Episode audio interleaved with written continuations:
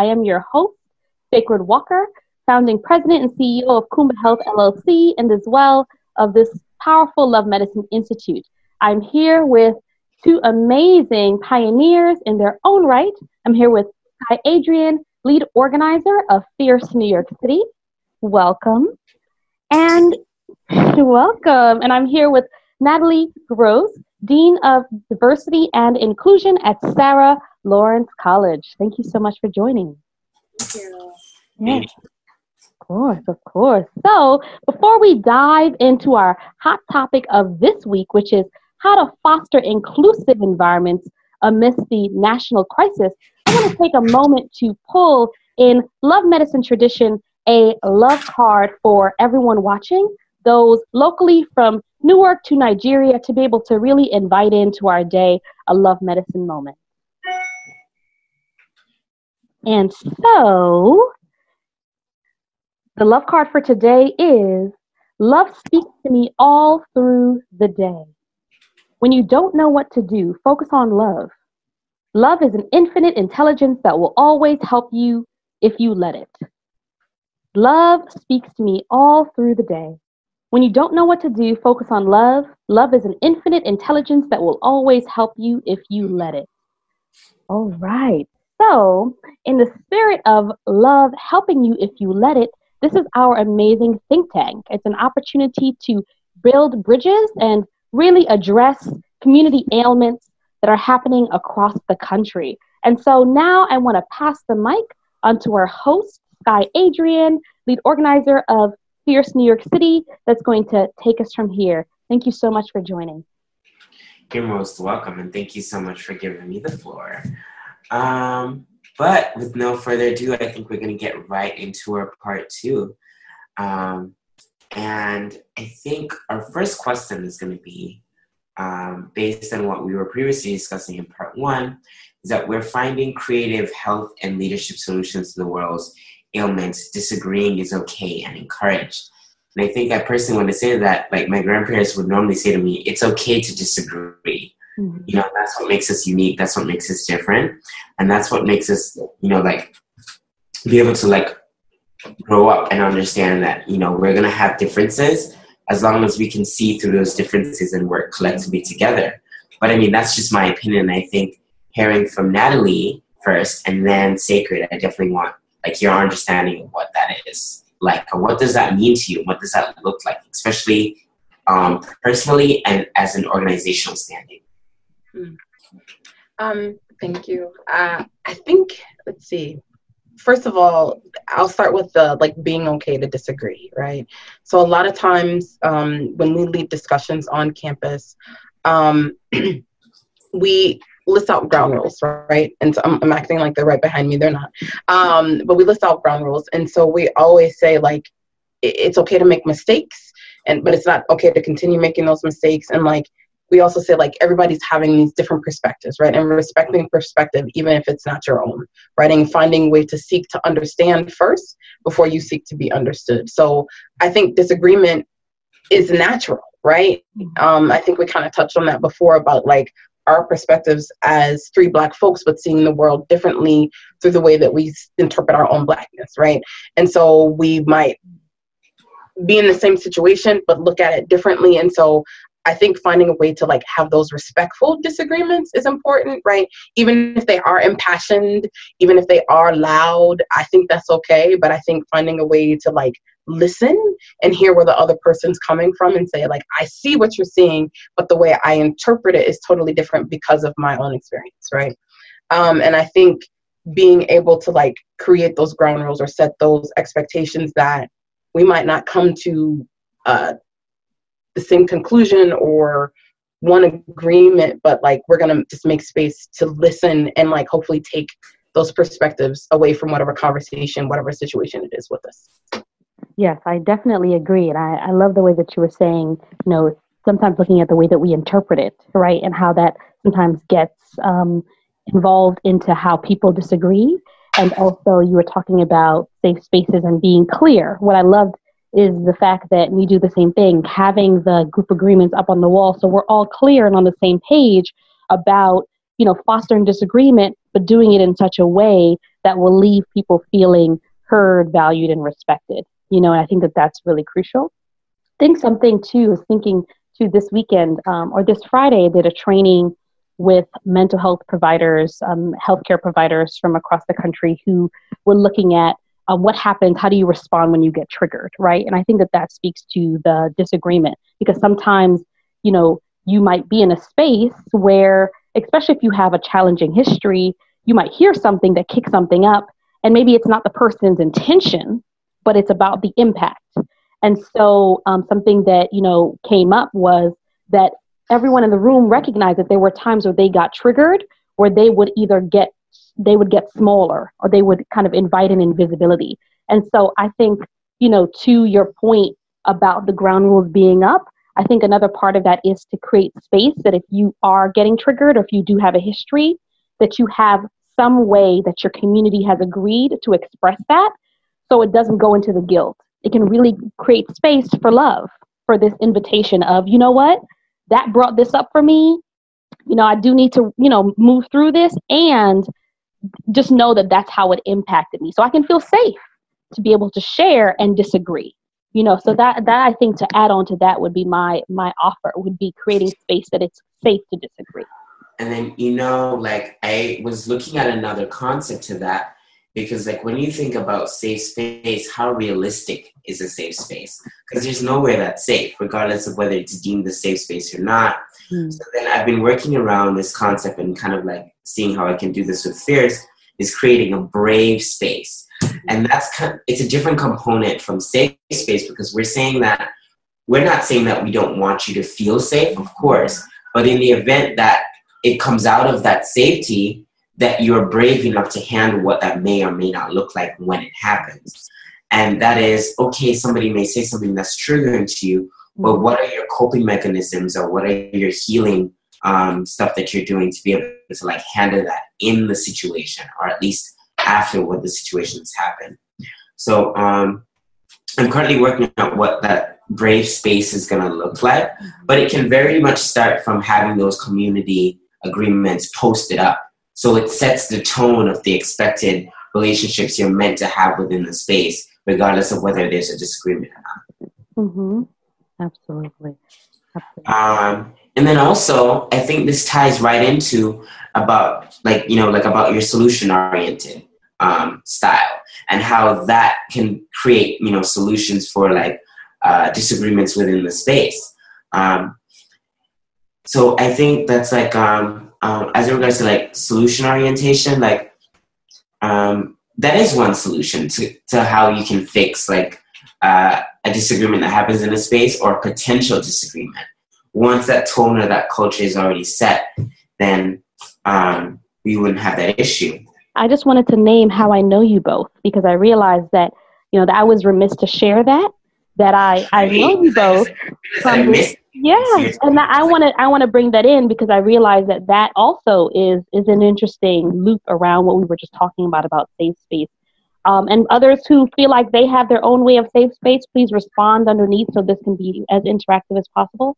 Um, I'm fortunate to know the both of you, having worked with the both of you in different capacities and having seen the both of you, you know, and collaboratively work with the both of you around fostering safe space. And so that's been a true gift, you know, being able to watch the efforts of diversity and inclusion through your race summit, Natalie, and being able to see the ways that you're building your membership um, and really, you know, intentionally inviting in safe space into Fierce and supporting that around professional development and wellness and leadership.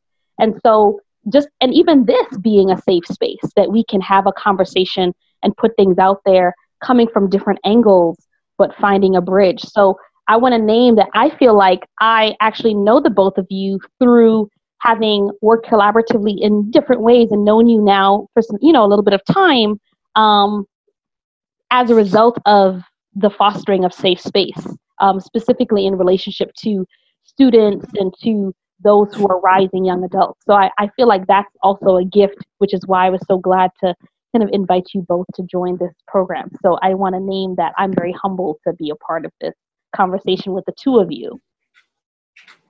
Remind, like, remind me of the topic um, and why we're doing this. Because I think we don't want to, for the persons who may not have been a part of part one, but a part of part two have like a better understanding just as members who participated in part one.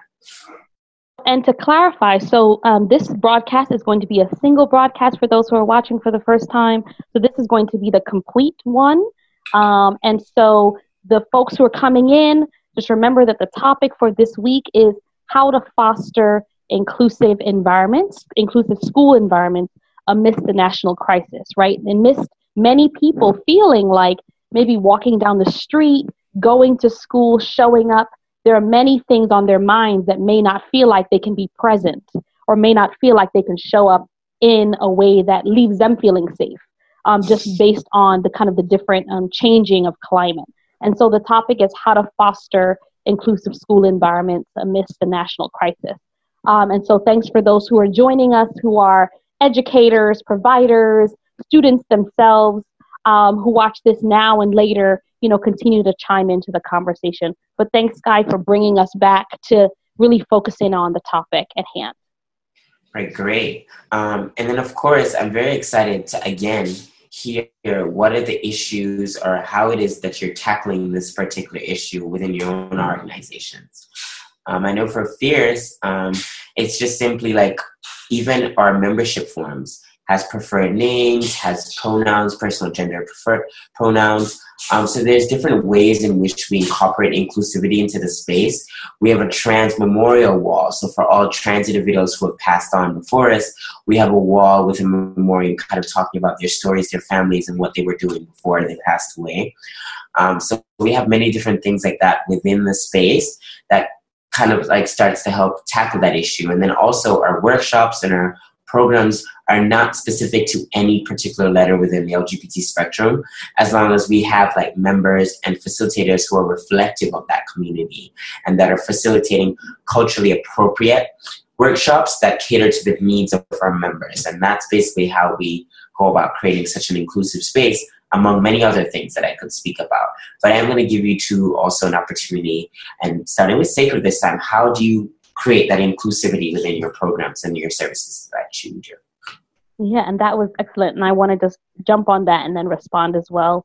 Um, for those who are new to certain terms, just knowing that gender pronoun is the pronoun by, by which you live. So it may not always match the one that is on your birth certificate. And so when someone says gender pronoun, it's really, you know, to Skye's point about creating a space where you are respected as the pronoun that you move in. And in honor of National Coming Out Day, which is, you know, the day that this is being released, you know, it's really important for that to, to kind of be highlighted.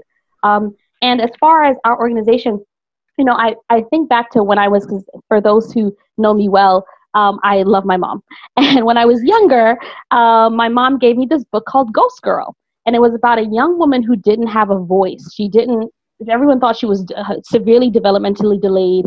She was constantly let back. She was always left in the corner. People didn't really respond to her. And it was written during a time where people didn't have as many nuances um, around socio emotional learning and mindfulness as they do today.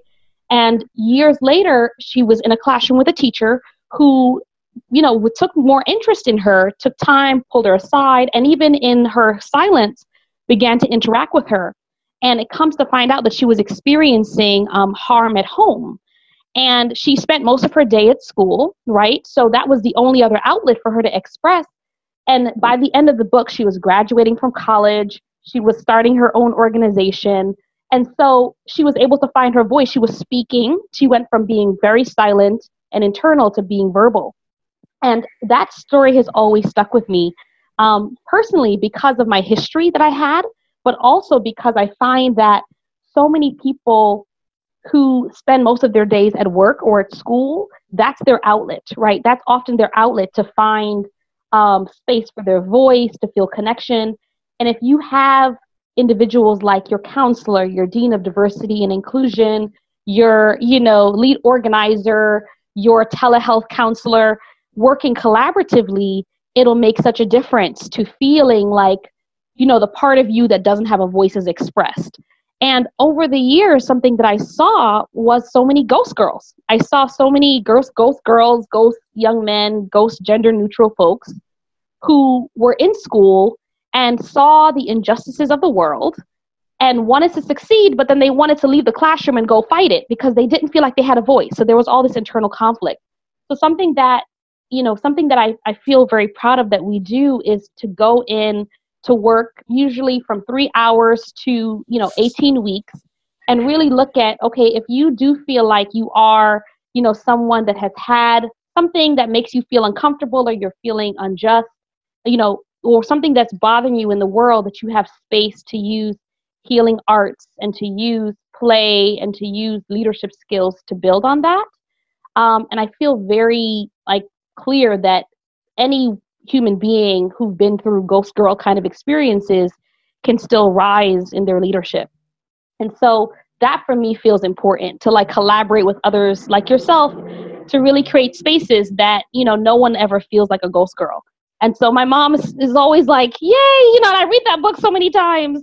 Um, so I highly recommend that book to anyone, but it really, for me, has always been a soft spot in my heart. Thank you, thank you so much for sharing that, Sacred. And I know Natalie, you're like one of the best persons for this question because not only are you setting a trend by being in the position that you are as like a di- director of diversity in like in your institution but you're you're setting that tone for a lot of other institutions that may not be doing the same thing so please share with me how has that been? How have been people been receptive to your position, and how have you been making an impact so far? Thank you. So one, I want to start with thanking Sacred for also like having me here and appreciating this safer space, right, uh, to have this dialogue. Um, so thinking about two things that you both mentioned mentioned earlier. So we have three what we call identity spaces, but we also call them safe spaces or safer spaces on campus. Um, and I like this whole idea for spaces for voices, right? Like where they can be heard and feel comfortable saying what they need to say, right, without judgment. Uh, and so we have a LGBTQI space, which is our newest space on campus. So it's in its third year, just started its third year. We have Common Ground, which is our student of color identity meeting space. And we have our spiritual space, which sounds like what it is. So it's prayer space, quiet reflection space, meditation, yoga, singing space, you name it, right? So all of these spaces provide similar things community, um, so spaces for students, faculty, staff, whomever, to come outside, like the the the greater like Yonkers, Bronxville community to come in um, to be in conversation. Some of them, um, two the two of the spaces have TV, so they do TV watching nights, like and watch the shows that reflect the folks that are in the spaces, right? So like in Common Ground, they do the whole TGIT night and watch all the Shonda Rhimes shows because there are a lot of people of color, right, in these shows. Um, they have open mic nights. They have coming out um, day events that are actually coming up within the next couple of weeks. Um, they have family dinners.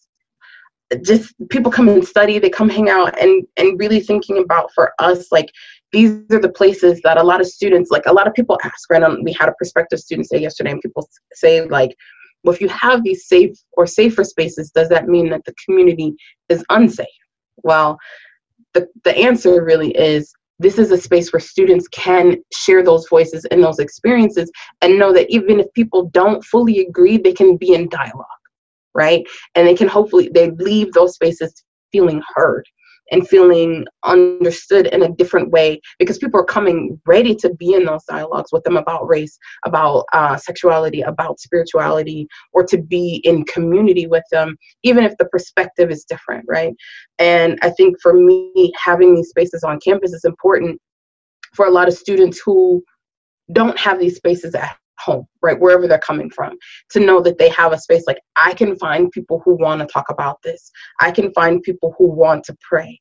Um, I can find people who want to share their coming out story, or I can actually share my coming out story, right, in this space.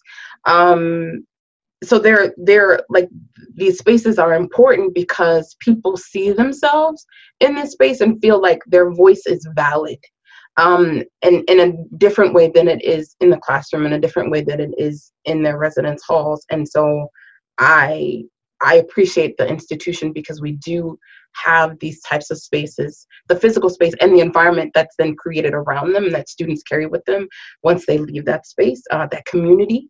Um, and I, I just think that they're they're highly important and knowing that anyone can come into those spaces you don't have to identify with whatever the identities are but you have to be willing to be in a conversation and have to go back to sharing your voice right which is important Cool. Thank you so much for sharing that, Natalie. And you are a trendsetter, especially being in this position and like ensuring that the space is safe and inclusive of all people of color, of all like sexual identities and orientations. And that's like most amazing to hear that you've been doing that.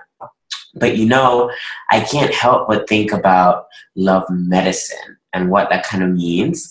And like, I wanted to really know, like, how do you embody that medicine in your own situation or within situations where like someone may, may feel unsafe? Like how do you embody that? And i can i think i want to start with sacred. I see you over there. Let's start with you. Well i i it's it's a dance i really do feel like it's a dance i think it's a dance of both how do i embody it and also how do i show up with other people who are on the same journey embodying it too. Like I think that the invitation to be in dialogue with visionary leaders like yourself is an act of love medicine. Um, in regards to the question around how to embody love medicine amidst the national crisis and fostering inclusive spaces in schools, um, something that worked really beautifully both in New York at Harvey Milk High School and also um, when I was out in California um, at 7TPs, and also with looking at some of the university relationships that we've built over the years, is um, our multiple renditions of what I call radical love or performance training, etc. Um, but specifically at Harvey Milk, that was a series that was based in high school. So that was a specific model. And over an 18 week period, um, we came together and the young adults, you know, kind of thinking about coming out day, the young adults who were part of the process were amazing rising leaders who had challenging histories. And, you know, I went out and did some auditions and interviews with them. And through the process of the 18 week cycle, they were able to express, you know, what was going on in their minds and their hearts, in their homes. They were able to really explore what kind of leadership um, skills they wanted to gain. Um, they were able to have really frank conversations about race and racism. I think that's really essential um, when you have laws that are passed that say that you know you're not going to be counted, for example, in the 2020 census, um, LGBT people will not be counted in the 2020 census, or you have a law that says you know you are going to be banned for traveling. It's important for you to have space where that is expressed. And so those kinds of issues are able to be explored so that you can figure out what kind of actions. They were able to explore that. And interestingly enough, those are parallel processes that are happening, you know, have happened over the generations.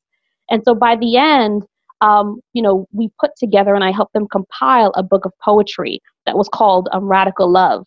And it was Radical Love because it was about how do I embody radical love, right? Like, how do I facilitate it? How do I navigate that? How do I hold space? But then also, how do they love themselves when the world says otherwise? And so it was really powerful to witness um, that process. And so over the years, that's taken different renditions. Um, but I feel like for me, it's both having boundaries in those moments, right? Like I can be able to facilitate those processes because I can say yes and no. And I think that compassion, um, we forget as givers to say yes and no. Um, because that way people can feel like okay it's safe to explore these issues because I, w- I heard yes and no and it's a dance and I can I can learn boundaries myself because I'm you know exhibiting them. And then also to be honest, I feel like what part of that was play, like giving people space to play, to express. Like to Natalie's point about that, you know, common ground room, I think you called it. And I think that was the room that we facilitated that retreat. So it's like, I, I can picture it. Gorgeous purple, orange. I mean, the colors are gorgeous. And so being in spaces like that, um, you know, where you can play, where you can sing, where you can write, intentionally you know I, I feel like that's a way to embody love medicine so um and i think that the gift of being able to ask questions and ask for clarity when things feel uncomfortable or unclear um, is another way as well so i would say that those three ways asking for clarity you know being really clear about compassion you know justice oriented compassion saying yes and no and also inviting in the spirit of play is a way that um, I embody love medicine and cultivate love medicine. Cool. Thank you so much for sharing that, Sacred. And it's always very warm to like hear you whenever you're talking about love and medicine how that's incorporated within your communities and in your work. But we have reached our 30 minute mark. So, what I am going to ask is for you both to share your final thoughts on the topic, but um, also share maybe two to three tangible tools that you want to recommend for other people to incorporate in their communities. Um, I'm definitely going to say, like, one tool that has proven to work over several times is doing a needs assessment of your community, kind of finding out what are their immediate needs, their short term needs, their long term needs, and kind of assessing how capable of you are, how capable you are to like, like you know, capacitate or facilitate those kind of needs, and then find out what it is that you need to do to figure out how you're going to fulfill those needs for your community. Because the more that you understand what are the needs of your community, the more that you're able to show up in the most like when they need that when they need you to show up. Um, I think the second recommendation is is also looking at your target community and understanding what are their particular age groups, what are their trends, what are their behaviors, and kind of ensuring that the people that you have working within your organization are reflective of those people that you're trying to outreach to or you're trying to take care of, so to speak. Because if they're not reflective of the people that you're trying to reach to, then what's going to happen is you're not you're not going to be able to like reach them where they are or be able to connect with them on a physical and emotional level. So I think that's very important. And then my third and last thing too is to ensure that your culture is visible. Ensure that your ground rules, um, safe words within the space, and your work around what you're doing within your space. I'm pretty excited to hear Natalie's two to three recommendations and then secrets. All right, thank you. Um, so definitely agreeing with you, Skye, on like assessment and looking at the community and making sure your stuff is visible, like what your your statement or your intentions are.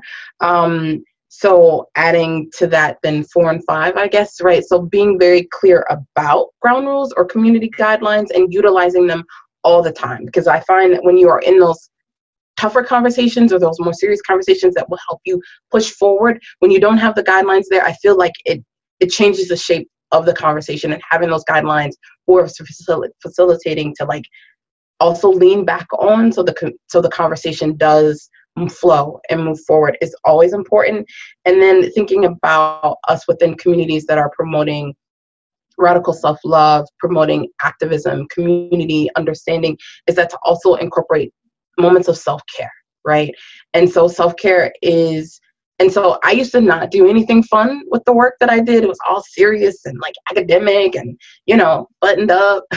and I realized like incorporate, yeah, right? Let it go, let it go. Um, um, incorporating like music, incorporating readings, incorporating the things that also speak to our soul, right, and to our spirit are so important. And so a lot of our students are very activist focused and then they get so angry and so tight in the chest because they don't have any way to release that and like let's write let's let's dance let's sing let's eat some good food together um and so it doesn't have to be like go take a bubble bath and all that kind of stuff it could just be finding a different way to be in community to kind of release that so when you talk about whatever that thing is it can stay in the room and you can do the work afterwards, right? And all those heavy things are left behind. So just remembering to incorporate self care, whether it's taking 15 minutes to sit out in the sun when we have it, like today, right? Or to um, finding, um, creating some radical self care playlists that people can like jam to when they're like planning. Um, but just remembering to take care of self because we put so much out and we pour so much out to remember that we also have to put that love back into ourselves. So that's what I would like to add. Thank you. Thank you so much, Natalie. And Sacred, I'm excited to hear your recommendations because I can always depend on you for great recommendations, great suggestions, and even advice. So I'm definitely excited to hear what you That's true. That's true. And you also live and embody self care on a daily basis, which is also a gift. You know this. um, but I, I was actually imagining myself be basking out in the sun, you know, as you were speaking. I mean, that's so essential. Um, and so I want to kind of riff off of that. Um, you know, my one suggestion would definitely be the suggestion around like being intentional about creating affirmations for ourselves um, and reading them to ourselves. I have uh, something that I do personally is I have a goddess night that I have every week um, that I've had for years. And it, my goddess night is something where I, whether I'm alone or with, in relationship with someone, and it's something that I actually have with everyone that I consult with as well, is I encourage them to have a goddess night, whether it's a team or an individual. And they have one night where they take themselves out on a date. They have one night where maybe they pull themselves an affirmation card. So I always close, you know, my my meetings with affirmation cards, and I'll take a picture and I'll send it to them. Um, and I'll say, you know, take yourself out on a date and have that affirmation card be something that you read to yourself or write yourself a love letter. Um, and you know, and and it's it's partially um, fluffy woo woo, right? Um, but it's all because that's something that I perfectly think is beautiful and delicious. Um, but actually, also, um, there's research that comes out of Stanford that says that our cells remember, like our cells remember things. Our cells remember when things are harmful. And so we're literally, we have the ability to literally reconfigure our DNA. At, at this point, it's like proven that our DNA will shift based on our environment. And so, us taking ourselves out on that goddess night or that God night or whatever language works for your tradition is literally saying to your cells, like, you're okay. Like, I am safe here. So that when you walk into that boardroom or that classroom, or the, whether you're the person facilitating inclusive school spaces or whether you're the person in the classroom trying to be in an inclusive school space, at the core of your being, you know you're good. And that is so hard in this world and so essential. So, one, take yourself on a date weekly. you deserve it. and I deserve it, you know? So, that's my one. And then my second one um, is something that actually came to me this weekend through someone else. Um, it was uh, okay. So we were facilitating. I was facilitating this um, group, right? I was talking about the um, group of. So I'm focused really on those who are students or those who are adults who are caring professionals. And if you're a caring professional, you give out a lot, and so you're learning how to really replenish yourself. And if you're a student who went into being like a healthcare provider or a nurse or an artist, you're really called to it oftentimes because you went through something that said, oh my gosh, I want to give back. I don't want someone else to go through this, right? And so we were doing this activity where one woman in the group um, molded her body because it's drama therapy, and she molded her body into an image that was smaller, and she got smaller to help others feel bigger in the space. And so we began to explore that. And so I want to invite my second tip would be that you don't have to be small for others to be big. Um, that and that's it's a tricky dance, right? And I think that it, it takes support and guidance and love and and and that to be a safe space to do so. But I think somewhere along the way we're taught that inclusion means I need to play small, I need to shrink in order for others to rise. Um, and you're nodding your head, so you know. And we've all been in those spaces where we're like, okay, this person is you know, saying something that I don't really like, but I'm going to shrink back because I want to make sure to support this person, whatever it looks like. There's so many layers of that. But whatever that meant for her, so many people are in the room were nodding their heads like, yeah, I make myself small to make others feel big. And then there's resentment because that person's not, you know, stepping up and being bigger. It's just, we're still shrinking. And so my invitation is to look at what does it look like for all of us to be in our authentic power without having to shrink or overpower you know so that would be my tip. So you know working with someone around like creating a way that you don't have to shrink to feel bigger um, especially if you're going into the caring profession um, field all right thank you so much sacred for sharing that um, that was i really appreciate that and especially like taking yourself out on the date like that's the most amazing feeling because at the end of the day, at least you know that you're getting what you can afford and you're paying for it, and nobody's gonna tell you otherwise when the date's done. So like that's definitely like appreciative to hear that and like remind me that I need to do that. Um, But unfortunately, we kind of come to the ending of our um, of our love share medicine episode today. However, what I want to share is like, you know, physically, how can people get in contact with you, and remotely, how can people get in contact with you?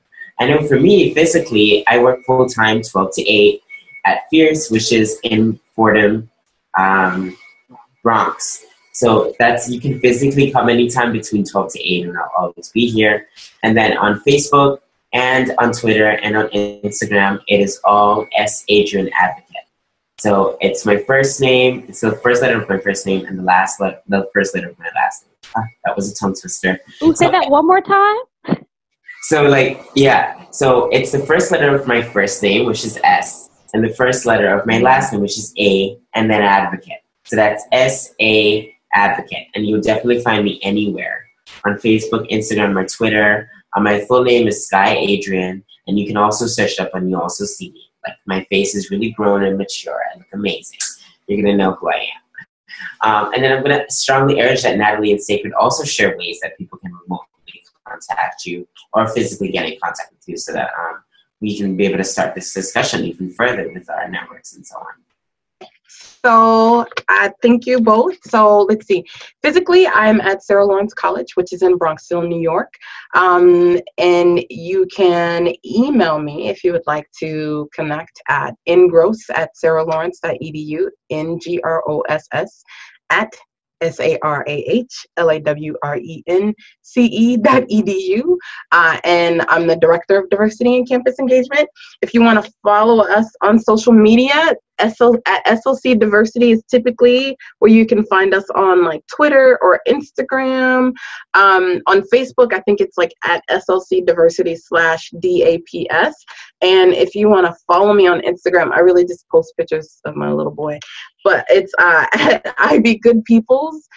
Don't ask. It's a, I've had it for it was like a Yahoo email name, whatever. Uh, but um so but definitely follow us at work with the slc diversity. We have a really cool instagram. Uh, it's very busy and very active.